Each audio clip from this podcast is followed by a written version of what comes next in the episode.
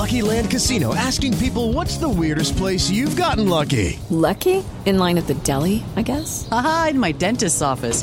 More than once, actually. Do I have to say? Yes, you do. In the car before my kids' PTA meeting. Really? Yes. Excuse me, what's the weirdest place you've gotten lucky? I never win and tell. Well, there you have it. You can get lucky anywhere playing at LuckyLandSlots.com. Play for free right now. Are you feeling lucky? No purchase necessary. Void where prohibited by law. 18 plus. Terms and conditions apply. See website for details. Okay, round two. Name something that's not boring. A laundry? Ooh, a book club. Computer solitaire, huh? Ah, oh, sorry. We were looking for Chumba Casino. That's right. ChumbaCasino.com has over 100 casino style games. Join today and play for free for your chance to redeem some serious prizes. ChumbaCasino.com. No purchase necessary. Full prohibited by law. 18 plus terms and conditions apply. See website for details. Judy was boring. Hello. Then Judy discovered ChumbaCasino.com. It's my little escape. Now Judy's the life of the party. Oh, baby. Mama's bringing home the bacon. Whoa. Take it easy, Judy. The Chumba life is for everybody. So go to ChumbaCasino.com and play over 100 casino style games. Join today and play for free for your chance to redeem some serious prizes. chumba ChumbaCasino.com. No purchase necessary. Void where prohibited by law. 18 plus terms and conditions apply. See website for details. This podcast is part of the Sports Social Podcast Network. This podcast is part of the Sports Social Podcast Network. This podcast is part of the Sports Social Podcast Network. This podcast is part of the Sports Social Podcast Network. This podcast is part of the Sports Social Podcast Network. This podcast is part of the Sports Social Podcast Network. This podcast is part of the Sports Social Podcast Network. As the number one audio company, iHeartMedia gives you access to all. Every audience, live conversations, trusted influencers, and the insights and data you need to grow. iHeartMedia is your access company. Go to iHeartResults.com for more.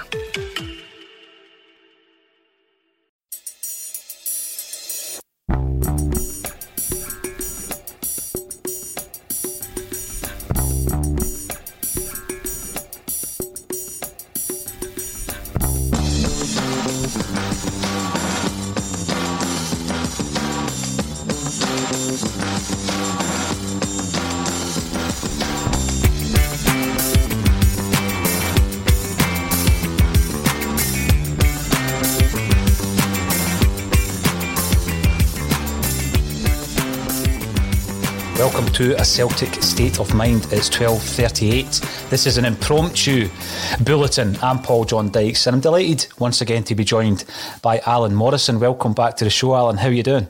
I'm very well, thank you. I'm uh, I'm enjoying the, the festival of football. No, I know it's one of these things for me where one of the refreshing parts of that is seeing fans back at, at the games, obviously.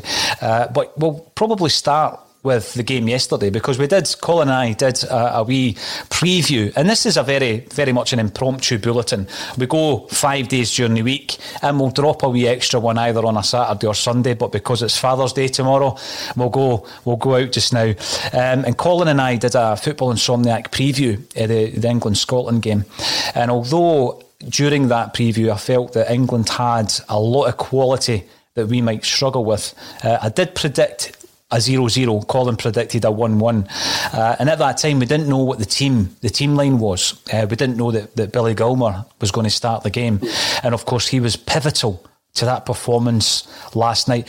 What was your thoughts um, generally about the performance? And what do you think Ange Postecoglou thought of Callum McGregor's performance last night? Yeah, sure. So, I mean, before the game, um, so I think somebody on Twitter wrote, you know, what what what what what, have we got that's uh, we can cling on to as hope from as Scotland fans? And I actually put, you know, we, we squeak a draw and then beat Croatia, and that was really, and where I was coming from on that was both both coaches are essentially defensive coaches. Southgate's a defensive coach. Clarke is clearly a defensive coach, and I just hoped what I hoped was that Southgate would be overcautious given the resources that, that, he has at his disposal, and that actually Clarke, uh, you know, this is a game where he he steps up to the mark as a coach. He loves these situations as being the underdog, mm-hmm. working out a problem where the other team are are overstocked with attacking resources compared to his and how he sets his team up. So and, and I think you know Clarke played it excellent. You know, I, I, was a wee bit surprised that Gilmour came in. He's a young kid. He's not. A, he's not. A, he's not a big lad, and uh, you know to be put into that pivotal central midfield role was it was a gamble. He stuck with O'Donnell, and fair play to him. He's never let him down. You know, so he made and, and, and then he, you know he put Adams in, and uh, you know I thought he would keep the, the energy of Christie, uh, to be honest, but he didn't. Uh, and, in, and England, uh, you know, Southgate kept his two pivots in central mm. midfield of Rice and and uh, Phillips. Now, Phillips had done very well in linking up with the forwards in the game against Croatia, but essentially, it, it was quite a defensive, uh, you know, formation, really. And uh, and they and they were surprised with the lack of intensity of their play, the lack of pace they put into the game. Yeah. But, but but the one thing I was really pleased about Scotland was they maintained a high line, or not a high line, a sort of mid a mid block, I suppose you'd call it. But they didn't drop. What I'm saying is they didn't drop back too deep. The, the risk was that as England introduced more pace into the game with Rashford and and uh, the, the world's greatest player came on in the second half, uh, that, that they would um, you know that they would the, the pace and England Scotland would start to drop back and back and back, but they never did. And that's partly because that central midfield was never uh, never overrun, so that pressure never got too great, actually. Mm. Mm-hmm. I mean, I, before the game, um, I, have been very impressed, like most people, with, with Kalvin Phillips, and I thought that he would be pivotal in orchestrating the pace of the game. I felt that Gilmour was that player last night. He was the guy that was orchestrating the, the pace. And uh, after the, the game, obviously having a wee bit of to and fro with people on Twitter, I made the point that uh, for the price of Dykes and um, and Nisbet, you know, we got bio and at no point was I saying we should have signed the player. I mean, at the end of the day, I don't think someone like, um, rightly or wrongly, I don't think Nisbet would have been anywhere on our radar whilst he was at East End Park in Dunfermline, Alan. Uh, and I say rightly or wrongly because we've picked up players previously from the Pars and they've done very, very well for us in different in different times. I, I get that. Um, but, you know, for I think it was 300 grand, he's gone to Hibs. They've knocked back a, an offer in January there from Sunderland, I believe. They're probably going to be uh, interested parties this summer. But the point remained, um, you know, although they do kind of divide opinion, some of these players probably would have done a, a, fairly good job for Celtic. But you know, it was all about me getting number nine Dykes on the back of Celtic jersey for my wee boy. So um, people don't see the tongue firmly in cheek on Twitter from time to time. Um, and, you know, uh, but the, another thing.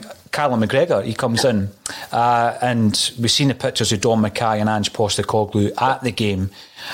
And the big question I've been asking, you know, over the last few weeks is who's going to captain this side? Scott Brown. Uh, again, it was interesting to see him doing the punditry. I thought he was very good actually because you know he was, loving it, wasn't he? he was loving it. Yeah, he was loving it uh, alongside Gary Neville. Yeah. And it's always strange to see Broony with, with, with the hair. It just mm, yeah. it doesn't look right. Um, but obviously he's left the building I can't quite get used to him in an Aberdeen jersey.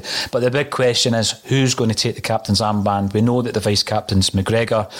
He's one of these players, Alan, who leads by example, isn't he? And I think, you know, if that's the first time Postecoglou has seen him in the flesh, and I believe it is, he would have been impressed last night, wouldn't he? Yeah, I mean, what astonished me uh, when I reflected back on the game and I was watching the ITV co- uh, coverage uh, um, was that the, I don't recall the commentators mentioning McGregor's name once. I mean, you know, Gilmour is now slotted behind Grealish as the second greatest player in the world, uh, but and, and, he, and he was great. The wee lad was absolutely terrific. But but I think I, I'm, I'm, I'm I've not got I've got um, a site that I use that's that will give me some of the match data. And I'm, I'm really looking forward to tomorrow on Twitter comparing Gilmour and McGregor, not because I'm wanting to say one's better than the other. I just think that probably McGregor was equally as effective as Gilmour, mm-hmm. uh, but, but in a much more understated way. And what was fascinating for me about Callum McGregor's performance was just the role that he was asked to play. So a couple of things that, you know, around that whole midfield setup would be, you know, I, I, having a debate with Duco James on, on Twitter about, you know, John McGinn. Now, I think I've said to you before, in the time that I've been doing Celtic by numbers, one of the things I wanted to do was look at players in the SPFL that I think, oh, you know, they, they look like they could be Celtic type mm. of players mm-hmm. uh, mm-hmm. quality uh, and do and do a bit of a scouting deep, deep dive into them and in, in five six years I've only done that on one player and that was John McGinn and I, I would have signed John McGinn to replace Scott Brown mm-hmm. as a as a deeper line player and if you look at John McGinn's um, data in terms of his, his, his English Premier League because he plays a little bit further forward for Aston Villa. Um, he's, he's, not actually that creative. His, his, scoring output, his expected goals is not actually that high. I, I, do think, although he's got some great attributes to play in a forward area, I mean, his, his, he's got the best strong arse that we've seen in a Scottish player since Kenny Dalglish. It's just Kenny, yeah, absolutely fantastic. You know, his ability to shield the ball and turn in, in advanced uh, places under under high pressure. I do think he's actually better suited to that deeper role, but he scored nine goals for Scotland, so you know who am I to argue with Steve Clarke? But what that meant was that you've got then got McGregor playing that more deeper pivot role with we with we Gilmour. Now we, we have talked about Celtic obviously over the last couple of years the the fact that one of the collateral damages of playing an increasingly immobile Scott Brown has been that McGregor has had to kind of change his game. And, and, and you can see him in, in many games hearing around the, the edge of the box in front of the centre backs, trying trying to snuff out fires. And that's just not his game. Mm-hmm. But you put him in a structure that's organised, you put him in front of three big centre halves, and um, he's not necessarily having to fly around into tackles. He's actually there to pick up bits and pieces, break up the play in a in a more general way, but be be the first receiver and then start the play. He's, he was absolutely fantastic in that in, in a high pressure, high intensity game, and that that actually gave me pause for thought that really, you know, do do you need to replace Brown with a traditional six hard tackling? Kind of player, or could you actually have a player like McGregor who's in there? Not, and it's providing he's got sufficient screen behind him, and he's not expected to do the sort of first contact defensively. Mm-hmm. mm-hmm. He's there to pick up the seconds and then build the play. That's exactly what he did uh, really well uh, last night. So I think there's some food for thought there. I think so. for me, I'm far more simplistic. I love the fact that you can bring the, the facts to the table, if you like, the figures to the table. And I'm, and I'm, and I'm an observer when it comes to football. And I think that as an observer last night, you know, if Ange was watching what everybody else was watching, he's probably looking at McGregor and, and agreeing with exactly what you've said there. That's the area of the pitch that he's going to be effective on.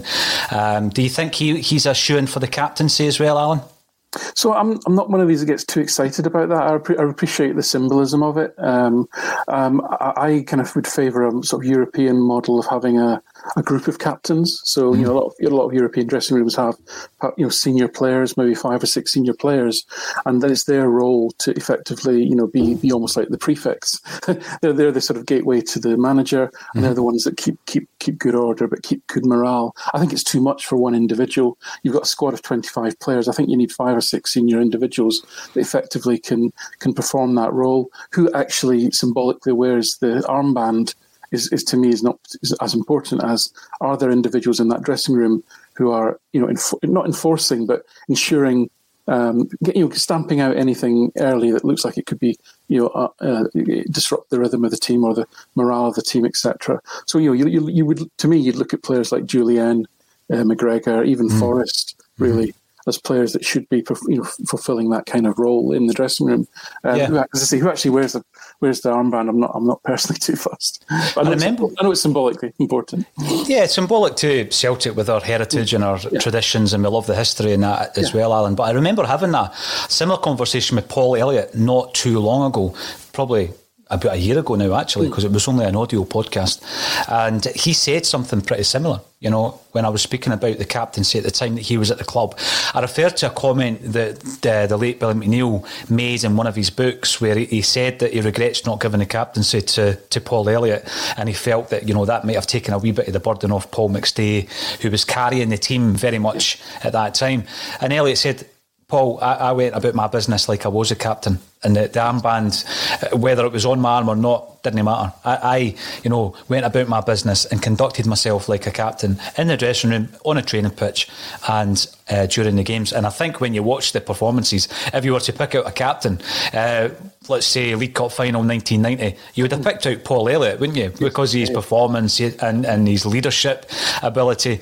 Um, another thing I was really impressed about last night was, and I know that Stephen O'Donnell started his, his career at Celtic, as did Declan Gallagher, as did Andy Robertson, um, who are all part of that squad, was that following the game against the Czech Republic, Alan, he was the target. He was a guy everybody seemed to go for. Um, and you see it on social media, you've seen it in the press. He was getting criticised left, right, and centre. Um, and Steve Clarke came out uh, leading up to the England game and he defended his, his player to the hilt, he defended his player. And what happened last night is Stephen O'Donnell went out and had the game of his life probably. Right, he was a standout, wasn't he? And I just thought to myself, man management you know, old fashioned man management at its very, very best. Um, and I don't think we've had that over the last year and a half or so. I think Celtic have, have, have, have lacked a bit of man management um, where you can focus on a player and get the best out of him. Were you impressed with that last night? I know a lot of that onus is on the player himself to stand up to the plate, but a big part of that, I think, is down to the gaffer. No, agreed. Um, and I think O'Donnell came out after the game and you know thanked his manager for standing by him. And yeah, absolutely great piece of man management. And he did, and but he did his job because you know in, in a single game. And listen, we've seen this with Wales, Northern Ireland, Republic of Ireland, teams that play in a very similar way, a similar similar you know footballing heritage and style. Uh, you overachieve in tournaments because players like O'Donnell uh, and similar uh, can actually step up and and, and, and, and you know the, the, better players in their squad can drag them up to that level, which you know frankly didn't happen against the Czech Republic. If you look at that game, you know which was it really came down. It was a 50-50 game, and um, their striker who cost Roma forty million you know forty million quid um, a few years ago and scored thirteen goals for a leading Bundesliga club scored two excellent goals. And his first goal, his header, was a fantastic finish, by the way, but it kind of got forgotten in the in the in the drama with the second goal. where a Scotland striker, you know, scored 13 goals for Queen's Park Rangers in the Championship and cost 2 million. Yeah. Those differences are what you get at international level. And if Scotland are going to do well in the tournament, then you know, Dykes has got to perform like like Schick. He's he's a forty million pound striker in the Bundesliga. He's got at some point he's got to produce moments that that that that, that, that, that caliber of player would produce, and that's the only way that a team like Scotland can can perform. But you saw, I thought Wales was quite interesting. Yeah, because Kieffer Moore, uh, they've got leading their line, mm. is, is, is, is an excellent proxy for, for Lyndon Dykes. Big lump of a striker, completely immobile, plays for a middling English Championship side. And we've seen from players that have gone up and down from Scotland and England that the English Championship is not that much different to the sort of middle to, to the to top of the Scottish Premier League. Mm-hmm. Um, that's the sort of strike you know level that you're talking about. But you put you know, Dan James of Man United, Gareth Bale of Real Madrid, and um, you know uh, Ramsey of Juventus behind Moore, and he suddenly becomes a really good player. surprise, yeah. surprise. So this is what this is where you know I think Scotland against against Croatia are going to have to find a way to get you know more support up to Dykes in an attacking sense, get McGinn a bit closer, get McGregor a bit closer, get the get the you know get the get these players to give them the best chance of uh, of, of, of, turning into Schick. you know, when I look at that, it's probably um, something that I've been going on about for quite some time because I lament the fact that Celtic haven't been producing the strikers, Alan, you know.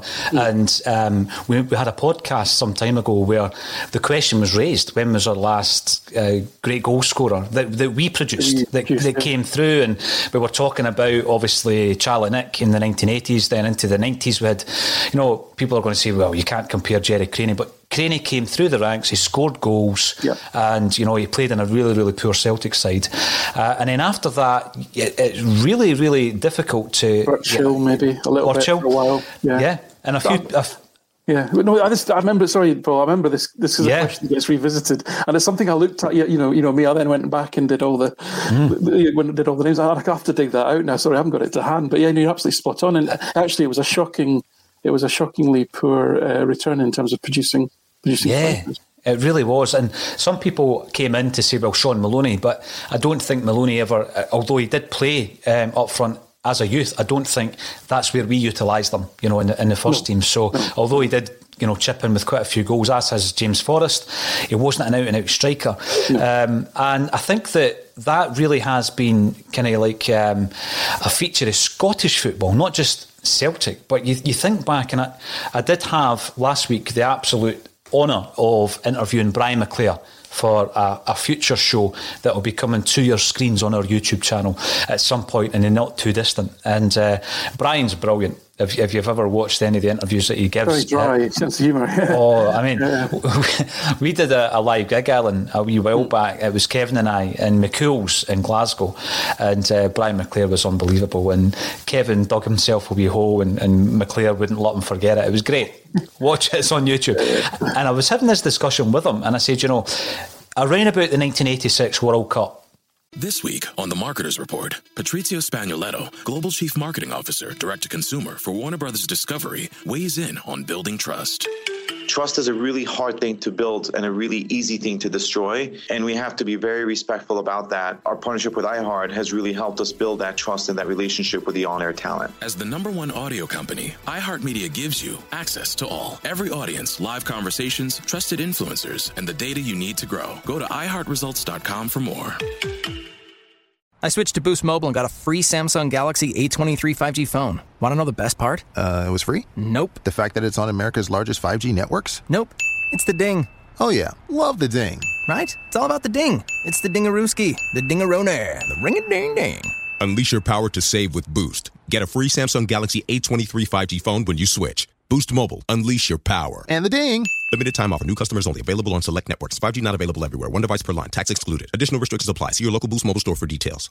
Where uh, we went with, uh, for me, a squad when you look back that was just, you know, in terms of the strength of that squad, it was unbelievable when you compare it to some of the squads we've had since.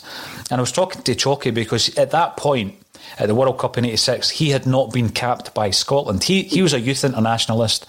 He'd done the under 18s, I think it was, and he'd played with Paul McStay and all that. Um, whilst he was with Motherwell, uh, Brian McClair, that is. But the World Cup squad, when you look at it, Charlie Nicholas, who was at Arsenal by that stage, Stevie Archibald, Barcelona.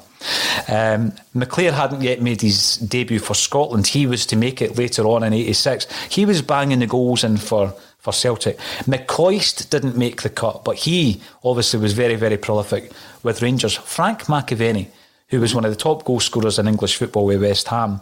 You've then got Maurice Johnston, who was coming into his own at Celtic as well. Kenny Dalglish, who was left behind because he fell out with Fergie. And then you had other strikers like David Speedie, Graeme Sharp, guys who were playing at a good, good level down south. Yeah. A whole host, over half a dozen strikers back then. And then I think it's the, the part of the squad and it's a part of the Scotland team that, as you say, when you're looking for a wee bit of that stardust, someone just to, you know, produce that wee bit of magic, we might be looking a wee bit further back. We might be looking at someone like John McGinn to pull that one out, or or maybe even a long range effort from Stuart Armstrong, or or maybe even from an unlikely source because it was almost O'Donnell last night. Um, you know, when we're we're looking at the post mortem of this tournament, and let's hope it's not after the next game. Let's hope that we've got at least another two games. Do you think that'll be the, the key issue? We didn't have that, you know, that stardust up front. Possibly. I mean, you've, you've just made me absolutely depressed reading off all those names. They're probably between them, you know, didn't a lot of those players didn't get very many caps, and uh, what, what you do with them today. Um, but what I will say is, if, just just remember the last time Scotland beat England at Wembley, Don Hutchison scored the winner, and Billy Dodds was up front. So there's there's always there's always hope. So I, I, I, so whilst I, you know. I don't know. It's probably a thesis. Uh, there's probably a thesis to be written on why we're not producing anything like those players today as a nation. Um, can Scotland win a game at the, the, Euros without having a player of that caliber up front? The simple answer is yes. I mean, modern football is very different now. The, tar- the, the, the player up front, especially Dykes, is is, is there to do many facets of, of a job, not just not just score goals you've got two wide wide positions. You often have a ten, and even the breaking midfielders. So you know players like McGregor, you know Armstrong, Christie, McGinn. You know these are all capable of scoring uh, scoring goals. Uh, so I, I, wouldn't I wouldn't I wouldn't worry that it isn't Dykes that's scoring. And Che Adams, Che Adams is a yeah. you know, I think it looks a. I'm still not quite sure what he is, but my goodness, he works hard. Crikey, you know he was impressive and, uh, again. Yeah. What what, he, what what really impressed me was the space he found in the sort of half spaces, the ten space, I guess you'd call it, uh, just just in, um, in front of the defence. I, I don't know where Rice and uh, Phillips were, but the number of times that he got the ball uh, on the turn uh, and was able to then go forward was uh, was impressive in terms of his movement. So you know, I think he's good for a, a, goal as well. So I think I wouldn't I wouldn't I wouldn't worry that Dykes isn't isn't the best. I think he does a job and he, and mm. he disrupts the defence and he occupies people. Um, but you do. But I think against Croatia, who who you know Croatia is going to be uh, is one of those teams that I think will suit Scotland in that they're, they're not they've not got an abundance of pace. They're not going to be running past you, I know Perisic is still is still pretty nifty, but in general, they're not going to be running past you. Um, they're quite a ponderous team. They're a team that is, you know, um, because of the size of the nation, you know, although Croatia have had some absolutely fantastic players over the years, and, and they had a good generation that got to the World Cup final, obviously. But you know, Rakitic is gone, Mandzukic is gone, Modric is thirty-five. You know, um, Perisic is, is, is in his thirties now.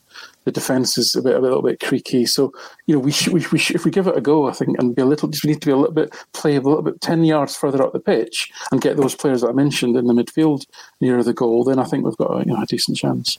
Yeah, well, here's hoping. And uh, we did mention that Ange Postecoglou not only is in the country, he was at the game last night with Dominic Mackay. Oh, you wouldn't know it if there weren't photographs on social media. You wouldn't know it from Celtic, would you? I mean, they've not said a word about you know when he's officially in the building. I mean, it's just, it's just, you know, come get, work with us here, you know, I, please. Yep. I, have got to, uh, I've yet to watch it, but I think there's a, a Celtic View podcast with Paul Cuddihy uh, that might, might, have dropped yesterday with Ange Postecoglou. But as you right. say, you're not sure by listening to that if it's a dial-in from any part of the world. Who knows? Um, but let's have a wee chat about um, mm. the arrival. Let's talk about we're, we're, entering the age of Ange to steal the the great title from that wee documentary that's online. Um, it could well be the age of angst. Uh, or are we departing the age of angst? Let's hope so, Alan. Let's try and paint a positive on that one. And, you know, we're, we're entering a wee bit of the unknown. And I think that sometimes the fear factor is why people um, start to, you know, you know, throw things and say, well, you're being negative. Well, I guess that it is the fear of the unknown. We're entering um, an era with Ange Postecoglou, and what I'm hoping to get from yourself is let's have a look at, you know, what, what are going to be the, the strengths and weaknesses of Ange? Um, which players are going to come to the fore? I mean, did we see one last night who's going to return to the form that we, we knew and loved him for, maybe under Brendan Rodgers with, with Callum McGregor? Um, and one of the things we tried to do is we spoke to um, Jared from Celts Down Under to give us the Australian kind of aspect of that. Uh, and then we got a perspective from Japanese football, and we spoke to Dan from the Japan Times. But we we um, have spoken to yourself, Alan, over uh, the last couple of years, Celtic by numbers. Um, you're now involved with the huddle breakdown. Tell us your thoughts, your fears, and what you're looking forward to with Ange coming in. Yeah.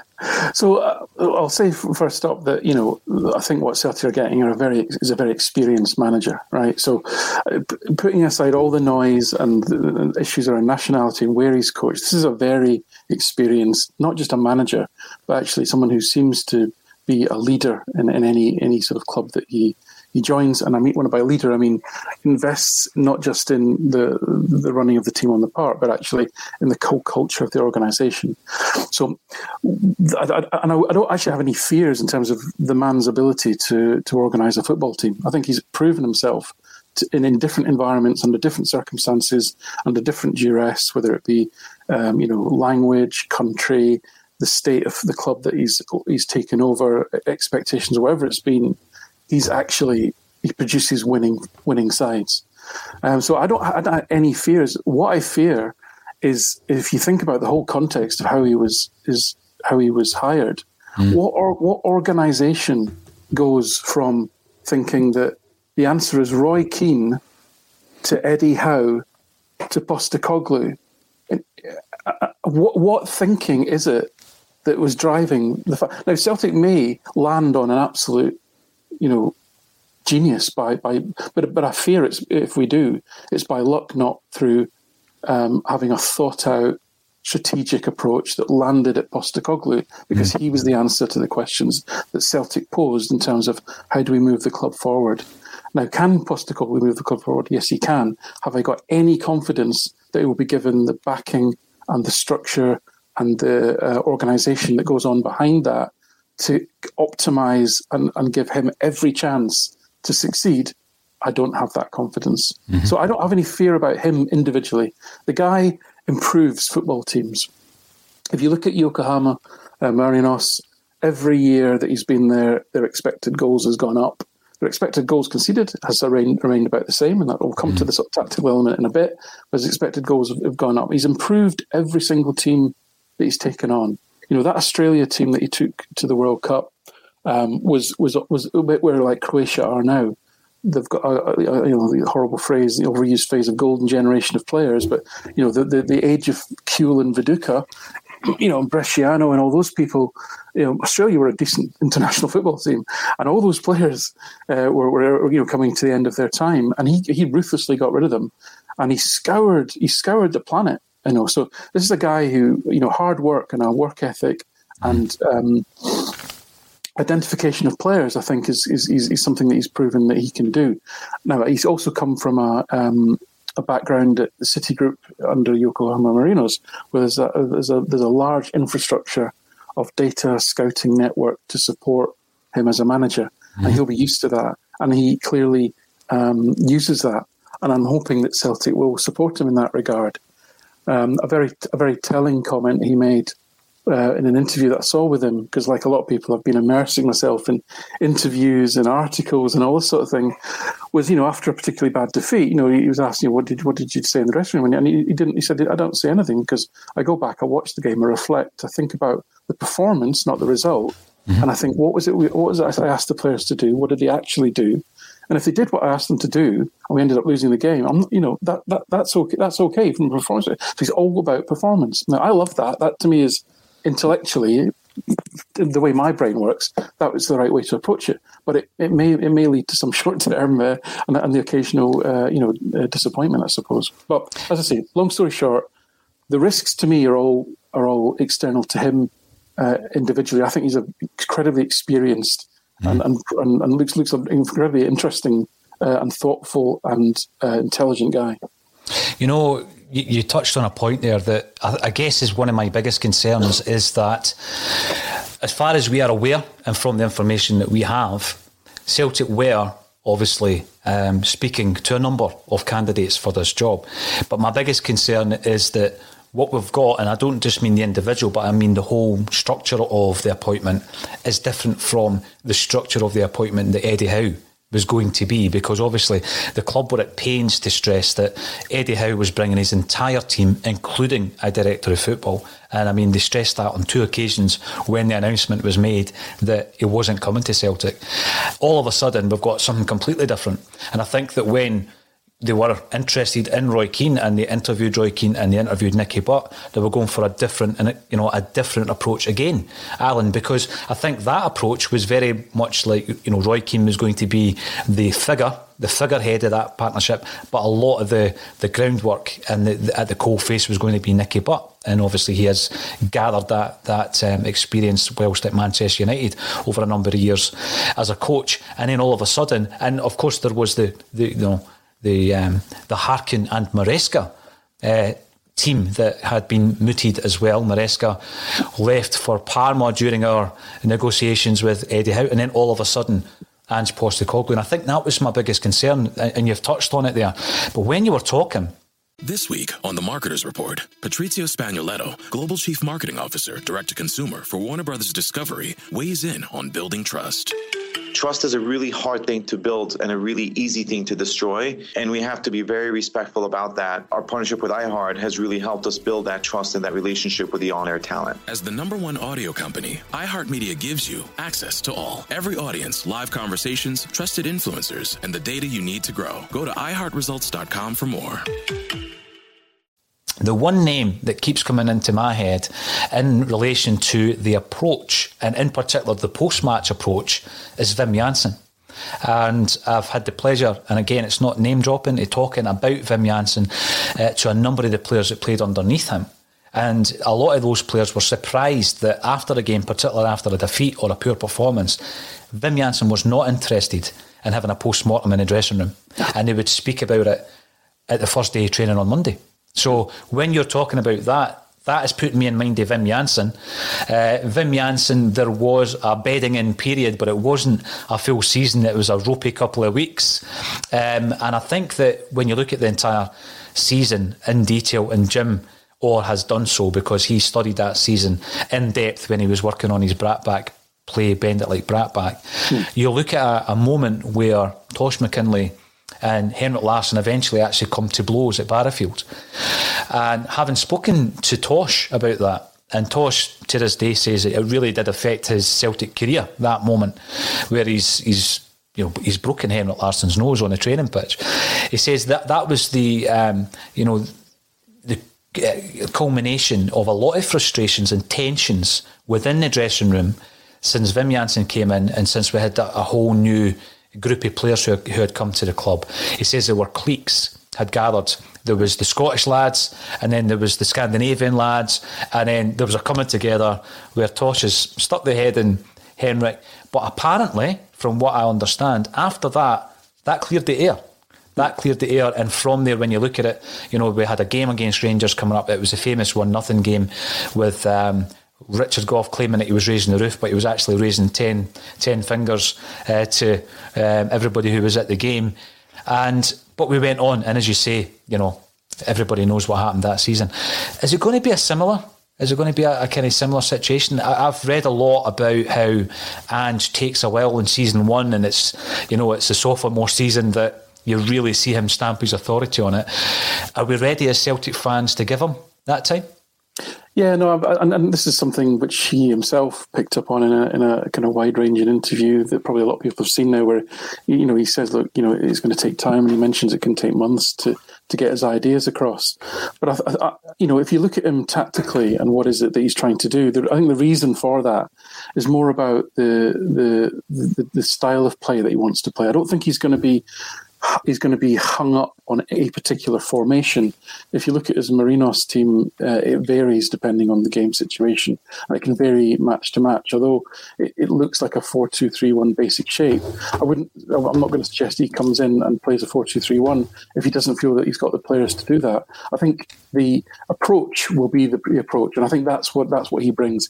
He brings an approach to play which is around, you know, the, the attacking intensity the pressing intensity from the front um, and playing a, a, very high line defensively and being quite compact, uh, having wingers drop in.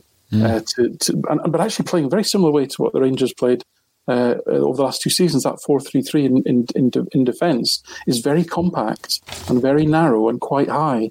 Um, and, the, you know, essentially you use the touchline as a marker, right? You, yeah. You, if you squeeze the space, you, you, can actually tuck in quite far and still, and still restrict space. So I think we're going to see quite some similarities there.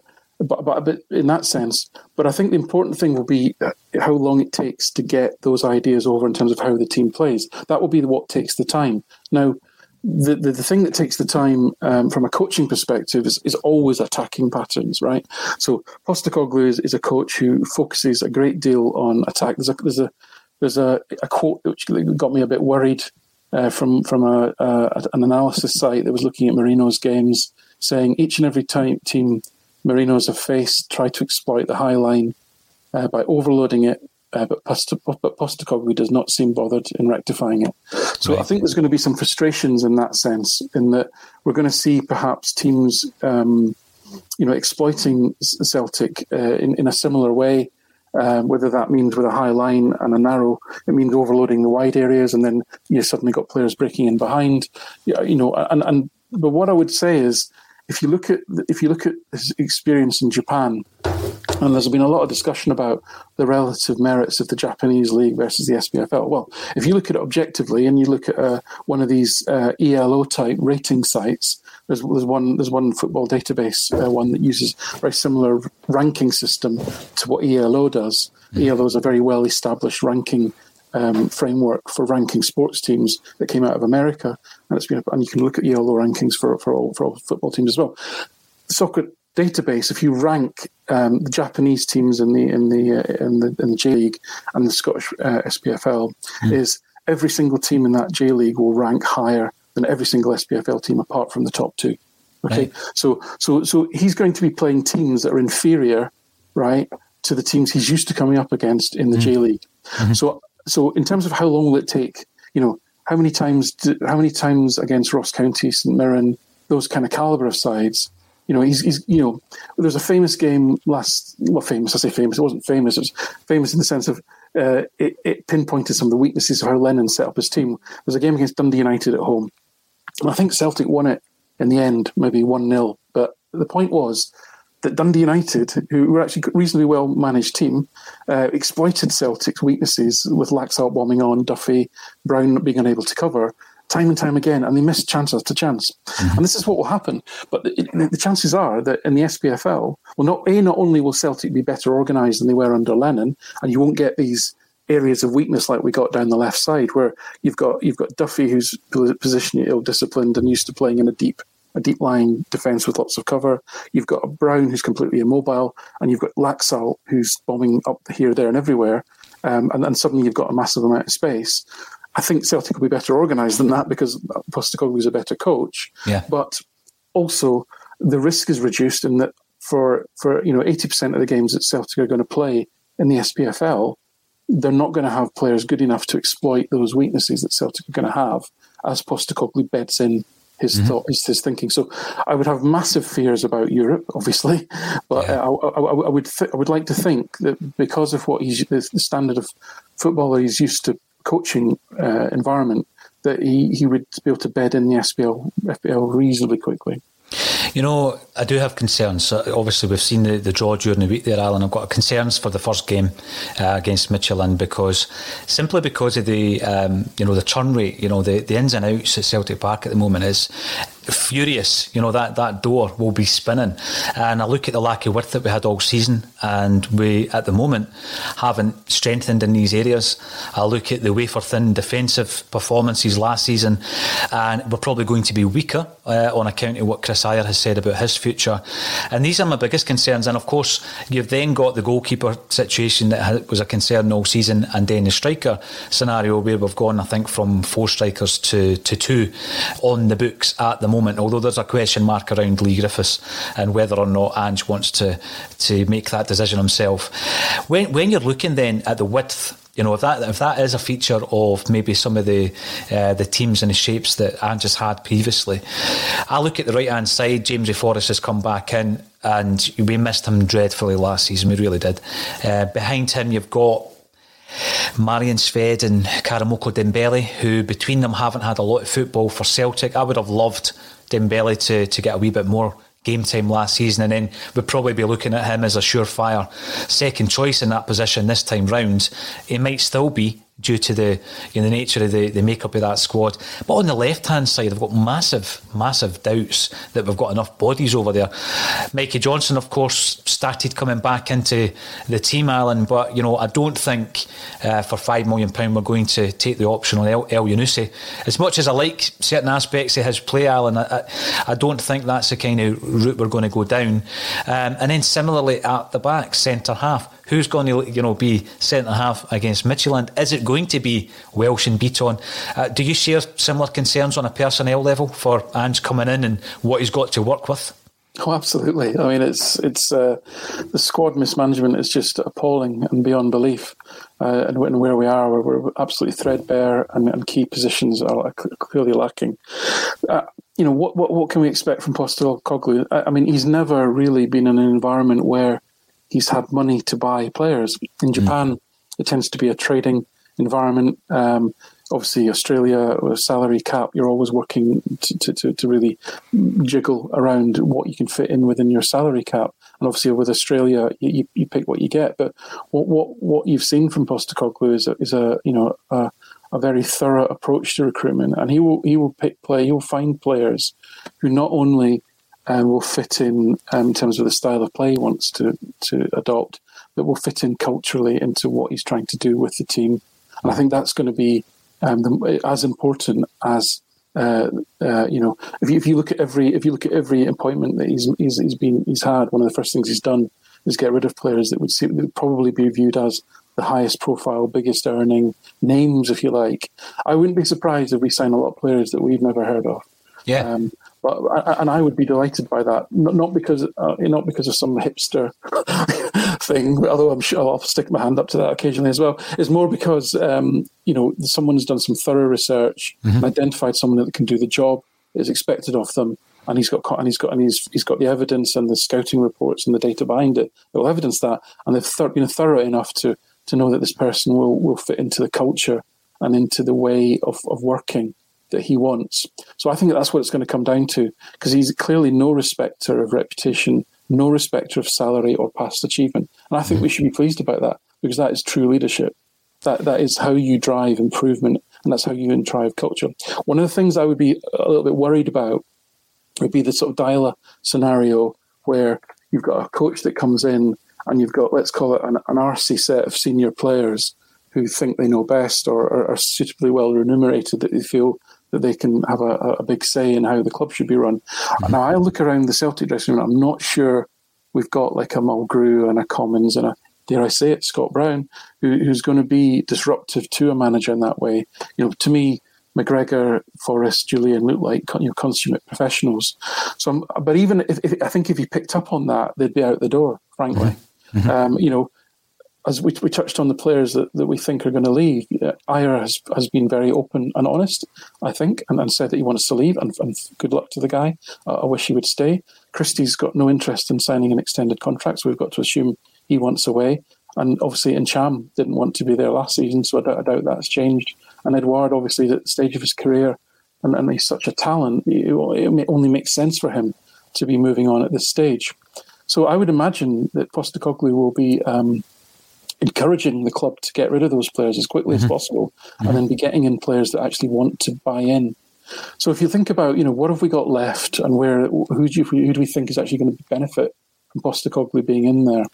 So you know, I went through the team that we've got left, and you know, who, who's going to sort of, uh, I think, benefit from Postecoglou. I mean, it's it's probably a, a, little bit lazy, but you'd think that Barkas, I mean, Postecoglou is going to be um, sympathetic to the man's you know personal situation as being a Greek immigrant in a new country, sort of struggling, struggled to to, to really adapt and to join mm. in. Mm-hmm. But actually, you know, Barkas is the is the best passer of all the goalkeepers, eighty eight percent passing um, in terms of that, and, and you know he's he's a, he's a mobile goalkeeper. He's you know he's light on his feet. He's not a big heavy man. You know, so you'd think he may he may fit into Postecoglou's style in terms of having a goalkeeper play quite high yeah. and also be, be be starting passing moves. I think I think Bolingoli would, would, would potentially get uh, a bit of a, a chance under Postacoglu because again, Bolingoli is an athletic player. He'll get up and down the left side. Um, you know, he's, he's strong. He's strong running, but I think his lack of creativity ultimately will, will, will perhaps limit it this time, but I think he'll get a chance. Mm-hmm. I think Welsh will get a chance. Welsh, you know, is relatively mobile. He's also what improved over the season as he was in the team last season was his passing, and again that starting moves from the back. Because what you're going to see under Postecoglou isn't a million miles away from how Rodgers wanted Celtic to play and how Rodgers got Celtic playing in his first season. Now the intensity and the pressing dropped off massively in season two. But in that first season, Celtic, you know, uh, you know, Marinos average 63% possession, Celtic average 63% possession. Um, you know, Rodgers was um, about 700 odd passes a game from his team. Marinos around 700 passes. You know, you, you know, Rodgers was big on intensity from the front, and that's exactly how um, you know uh, Postecoglou wants to wants to go. So there's going to be players in that squad. This isn't going to be a this isn't going to be a huge you know step away from how they, they played under Rodgers. Mm-hmm. I think the, the, the, one of the differences will be that high line. So with Welsh, you're going, to, you're going to need a bit of um, pace at the back in terms of recovery speed. I think Bitton could get a chance. I'm not saying again. I, have been very vocal about not yeah. playing Bitton at centre half, but again, just from from his deep passing, there's nobody better in the club at progressing the ball from from deep positions. Soro, Soro's got to get a chance because I mean, Soro's one of Soro's sort of superpowers is his vertical. He, he's always playing vertically. He never plays horizontally. He's always looking to go forward. He's always either running with the ball, passing the ball forward, and he's actually got the. He's got behind Christie. Um, he's the midfielder with the most ball regains in the final third uh, per 90 minutes. So not only does he sit as a six, he actually can press high and win the ball back in the final third. I think McGregor will suit Postecoglou's style because I think McGregor's just a very intelligent footballer, and frankly, he'll he'll he'll, he'll fit in with anything that you tell him to do because he's that kind of player. And obviously Rogic, again, I mean, you know, Postecoglou knows Rogic. He picks him for he picks him for Australia. He's clearly going to be you know revitalised by having a manager who knows him and trusts him there. Forrest again, Forrest is you know don't, people don't talk about Forrest's defensive contribution. But Forrest, I, I, I can do a good job at, as a wing back. He gets up, up and back, up and back, and you know, obviously he's, he's quick and direct. And then the last one that I think would benefit potentially would be Ajeti, because yeah. Jetty again is a, is actually quite an aggressive uh, player in, in, in, in transition. Aggressive, Jetty gives, I, I haven't got the stat to hand, but he gives away more fouls than you'd think. He's, he's, he's absolutely prolific for giving fouls away. Um, but, but and also for again, he's, he's he, he tops the strikers for um, winning the ball back in the final third. In fact, of all the strikers, he wins the ball back in the final third more than any of the others. But also, I think with Ajeti, what you'll see with um, Postecoglou's team is, I mean, one of the things I actually admire about the way that the Rangers play is they don't just lump the ball into the box. They, they recycle it, recycle it, recycle it, and they only put it in the box when it's optimal and they, they, they think they've got a good chance of connecting or someone's made a good run. And, I, and that's what you'll see under Postecoglou. The ball will not be lumped into the box like Lennon. Get it in the box, get it in the box, get it to the middle, and then take a shot. It's going to be more patient than that, and it's going to be let's wait for the right opportunity. And you need a you need a player like Ajeti, whose movement is really good in that penalty area, and who's an excellent finisher. You know, it's very synonymous with. Um, uh, the way that Man City play under under Guardiola, patient, patient, patient. And How many goals do Man City score where the where the, the finisher is in the six yard box. You know, Sterling Sterling is an awful striker of the football. His technique at actually striking the football is really poor, and he's now he's now a player that scores twenty plus goals a season yeah. because most of them are from six yards out. Forrest Forrest will love this. Forrest will love being on the end of these these sort of uh, back post runs. Mm-hmm. Ajeti will love making runs across the, across the centre backs. So I think I think those players will, will benefit. And then you know the ones that I think will struggle uh, possibly uh, possibly Jullien, because you know he, he, he clearly lacks pace, and, uh, and, and, for having a player like Jullien playing high without an, an Ajer uh, beside him is going to be very risky. But then look at the way I would say the best proxy. If, people, if Celtic fans want to think about how is Postecoglou's team going to play, a, a good proxy in in all of our minds at the moment would be uh, Italy, right? I'm not saying that Celtic are as good as Italy, and I'm not saying that Postecoglou is a, a, a, manager who's as talented as Mancini. I'm not saying that. I'm just using it as a proxy for the style and approach. The way that Italy play is very similar to the way that Postecoglou will have Celtic playing, and they have Chiellini and Bonucci, who are both pretty slow uh, anchoring that defence. Now they are great players; they're great defenders, and I suspect they're their positioning and their know-how and their anticipation are top class. And Jullien is a good defender. We don't talk about it enough. The extent to which Jullien's presence last season was missed. He was, to me, the biggest single miss of the season. It's going back to that game you mentioned earlier, Alan, isn't it? The Dundee United game where, yeah. he, where he's collided with the post. Yeah. Yes, that, that was the one. Yeah. Mm-hmm. And then I think other players that may struggle. Uh, I think Taylor, just because I, I, I like Greg Taylor because he's got a fantastic attitude. I don't think he'll leave because I think Taylor has fantastic utility against the lower SPFL sides. His product, his, his creativity is actually fantastic. Mm-hmm. Uh, you know, against against poor teams, against good teams, he, he simply doesn't have the pace or the power to, to impose himself. And in, in Postecoglou's system, getting up and down like that could be beyond him. But I think he's got a great attitude, Taylor, and I'm sure he'll be around the squad. Turnbull will be an interesting one. Turnbull's not your not your sort of all action. Um, I mean, Christie. It's a shame Christie's leaving because Christie would be perfect for a Postecoglou team. Turnbull, obviously, he, he, doesn't quite have that same pace, doesn't quite have that same aggression. Rogic may well be preferred in that ten role. I don't see Turnbull being an eight in Postecoglou's system, so that's going to be an interesting one. And then finally, uh, Griffiths. Again, Griffiths he's not going to want a striker that drops deep and takes pings it pings in shots from 35 yards.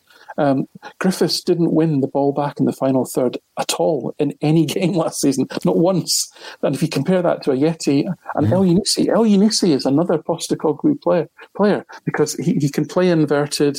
His, pre- his pressing is fantastic. His aggression, his closing down is fantastic. He would actually be a really good signing under under uh, under Postecoglou. So th- th- th- those were my thoughts in terms of who I think might do well and who may uh, who may struggle actually to ad- adapt to uh, to his to his ways. It's really useful, very useful. Couple of surprises in there, mm. Alan. Um, and again, you know, if Turnbull can become part of the team, fantastic. A wee bit of regret on the Elyounoussi front because if he's going to be, you know, suited to the way that Ange Postecoglou plays, I think he, he could be a revelation. But it might be too late in the day for that. But there's a lot of names there that you know I think that a lot of Celtic fans have maybe written off. But you're looking at the fact that they could form part of this jigsaw. That he pos- won't care. He, and, he, that's positive. That. He won't care about that, right? He will go into that dressing room and say, "Are you with me? This is what we're going to do. This is how we're going to do it. Are you with me?" And if he sees that they're with you on the training ground, he's going to give them a chance. Yeah. You know, he he he, he, he went through you know dozens and dozens of players for Australia before settling on a team that actually won the Asian Cup, and then he qualified them for the next World Cup. And, and, and, that, and that, that's a really important uh, story as well because he walked away. He, he walked away from a team. He could have taken a team to another World Cup. Imagine being a manager at a World Cup, the exposure that that gives you, the kudos that gives you. He walked away from that because his, his, his ambition, uh, what he wanted to achieve with the team, was not matched by his bosses. And that is the biggest fear that I have. Because mm. if, if, Celtic do not support him, and I, and I don't mean I don't mean by spending millions and millions of, of pounds on players. I mean by having the right staff, the right type of player, and the right, you know, support structures in the background in terms of conditioning, you know, physical fitness, recovery, all of those things. If they're not how he wants them and not everyone's on the same page, he will walk away. Mm, that is a, a, concern. Two things that you've said, and we'll, we'll, cover them just before we finish off. I remember Stephen Welsh coming into the side, and I spoke to uh, a very highly regarded coach here in the Lothians who had seen a lot of him as a youth player, and he said, "Just wait till he starts passing the ball." And the what he did say was his long range passing was excellent. Now I've not seen the figures, Alan. You touched yep. on it a bit yourself. How has he progressed in terms of his distribution? Yeah, I'm just sorry. You, I'm, I'm now looking at spreadsheets, anticipating that question. So, yeah, I mean, 68, just over 68 passes per 90 minutes. I mean, you're really actually looking, he completed more passes than any other player. I didn't realise that. I didn't know that. I've surprised myself, even more than Bitton. In terms of mm. passing per 90 minutes, he completed more than any other player.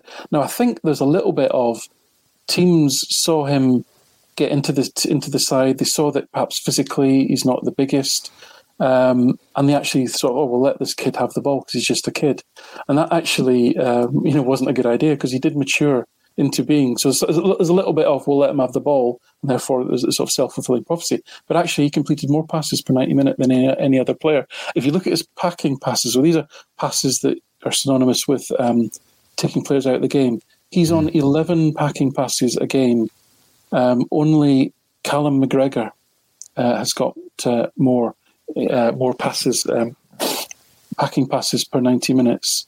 Uh, so that that gives you some indication that not not only is he an accurate passer of the ball, as as, you, as, you, as your coach said, his, his long passing is, is, pack, is passing through the lines. Mm. Uh, actually developed massively as the season went on. So that that aspect of it to me, and the fact that yeah, I know he's not very big, but in all honesty, if you've got a team that's that's playing a really high line, you're going to have less concern about heading balls away on your 18 yard box and more concern about mobility uh, and, and being able to defend on the turn sometimes. Which Welsh, you know, he's not massively quick, but you know he's he's relatively relatively nimble compared to Jullien, especially. So I think you'll get a chance, definitely. Yeah, it's a, a conversation I have regularly with Colin Watt um, because I do think that he's done enough to be in and about that uh, first team as, as a regular. Uh, I still think we need to strengthen, obviously, in that area. So that that's very oh, positive to hear that. Yeah, yeah. The other thing, you, you mentioned a few players Ntcham, Christie, Ajer, Edouard. One of the biggest uh, issues I have with those four players leaving is the asset value and how that's dropped in the last 12 months, Alan. I mean, we're talking tens of millions potentially, aren't we? Yeah, oh, and the, the, the, the strategy whereby of appeasement or whatever it was, or whether it was, we don't know, right? I mean, listen, the football market changed massively during COVID. So your ability to even sell a player from March onwards last year, and, and in terms of football clubs planning their financials for a year, even the bigger clubs, uh, changed massively. So even if, you know, Celtic may have taken the view, and I'm being charitable here, that actually they would have been open to Edouard selling telling Edouard, but actually, because of the conditions in the market, no one was willing to or able to pay, mm. able to pay the price that Celtic wanted. But but you know, listen, we've been burnt with this before. We saw what happened with Boyata. We saw what happened with Dembele. What alarm bells for me on uh, at any level within any organisation is: are you not learning from your mistakes? And if you're not learning from your mistakes, I'm sorry, that's stupidity, right? It's just incompetence. So I, I completely with you on that. You know, to me, I would rather that we'd we'd we'd got rid of all the players that wanted to leave last summer, even even at risk. you know, and brought in hungrier players that wanted to be there and wanted to play because, you know, football is a game of margins. And one of the things I've learned by, you know, gathering all these stats is the difference between, you know, a Van Dijk and, um, you know, a Stephen Hendry is, is a Jack Henry, sorry, Stephen Hendry, a Jack Hendry is, is, is obviously massive to our eyes. But in, in actual statistical measures of different defensive actions and what have you, it's a relatively small percent. It, it, really is. It's it's not as big as you'd like to think. And if you've got players who mentally are not fully committed to the cause for whatever reason, um, you know, Ed, Edouard can be as effective as as a as a Jack Aitchison if he's not if his head's not in the right place. Because, because you know, I'm sorry, but ability isn't isn't commensurate with wage packet. Mm-hmm. The, the, margins are much much smaller than that. So you've got to have people. And and, and I think Postecoglou is a guy who not only is he a football manager, he's a, he's a manager in the widest sense and a leader. He's a leader of people and he understands people. And so I think he, he's invested a lot of his time in education and understanding people and organizations and culture. And he, and he lectures on this occasionally. And, and, and I think he fundamentally understands that if you've got people in your team that are not pulling with you, it doesn't matter that they're on 100 grand and yeah. scored 30 goals last season. They're actually, you're actually better putting, in some cases, putting in the 20 year old who's going to run about all day. Um, because actually you you might get just as much. So so I think if Celtic haven't grasped that by now, then then we are we are beyond hope. I think. That that is very interesting. As is every episode with Alan Morrison on a Celtic state of mind. Alan, tell us where we can find your your site and also the website. Uh, sorry, the podcast rather that you contribute to regularly. Yeah, so um, Celtic by numbers. Um, I'm not terribly prolific on the article writing at the moment, but you know, I'm hoping that as as my situation changes, that will change over over the next year or so. Um, but Celtic by numbers on Twitter, um, the huddle breakdown I do with Enda Call and Duco James that many people will know from Twitter as well. We're all we're all little tarts. We'll, we'll appear for anyone that asks us, so we're not we're not precious. if you want someone to drone on about numbers, we're all, we're all, we're always open to a good chat. So we're not we're not we're not precious about that. But yeah, huddle breakdown. We try and knock out one a week. Uh, in terms of uh, you know looking at the previous game and looking ahead to the next game and, and some of the performance numbers that sit, sit underneath that and uh, hopefully it's people find it entertaining. I find it fascinating. Alan, uh, thank you very much for joining us on this impromptu Saturday bulletin. And I look, I look forward to having you back on again sometime, Alan. Thank you very much for joining me on a Celtic State of Mind.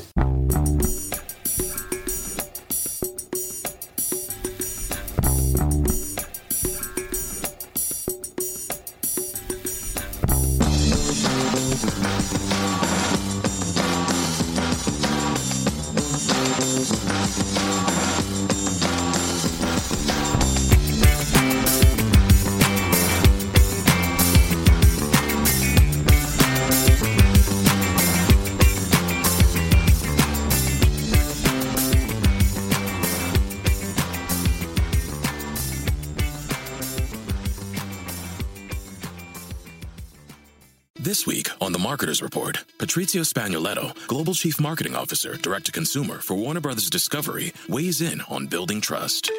Trust is a really hard thing to build and a really easy thing to destroy. And we have to be very respectful about that. Our partnership with iHeart has really helped us build that trust and that relationship with the on air talent. As the number one audio company, iHeartMedia gives you access to all, every audience, live conversations, trusted influencers, and the data you need to grow. Go to iHeartResults.com for more. Sports Social Podcast Network. Sports Social Podcast Network. Sports Social Podcast Network. Sports Social Podcast Network. Sports Social Podcast Network. Sports Social Podcast Network. Sports Social Podcast Network. Sports Social Podcast Network.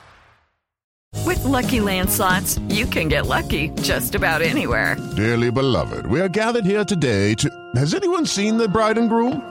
Sorry, sorry, we're here. We were getting lucky in the limo and we lost track of time. No, Lucky Land Casino, with cash prizes that add up quicker than a guest registry. In that case, I pronounce you lucky. Play for free at LuckyLandSlots.com. Daily bonuses are waiting. No purchase necessary. Void where prohibited by law. 18 plus. Terms and conditions apply. See website for details.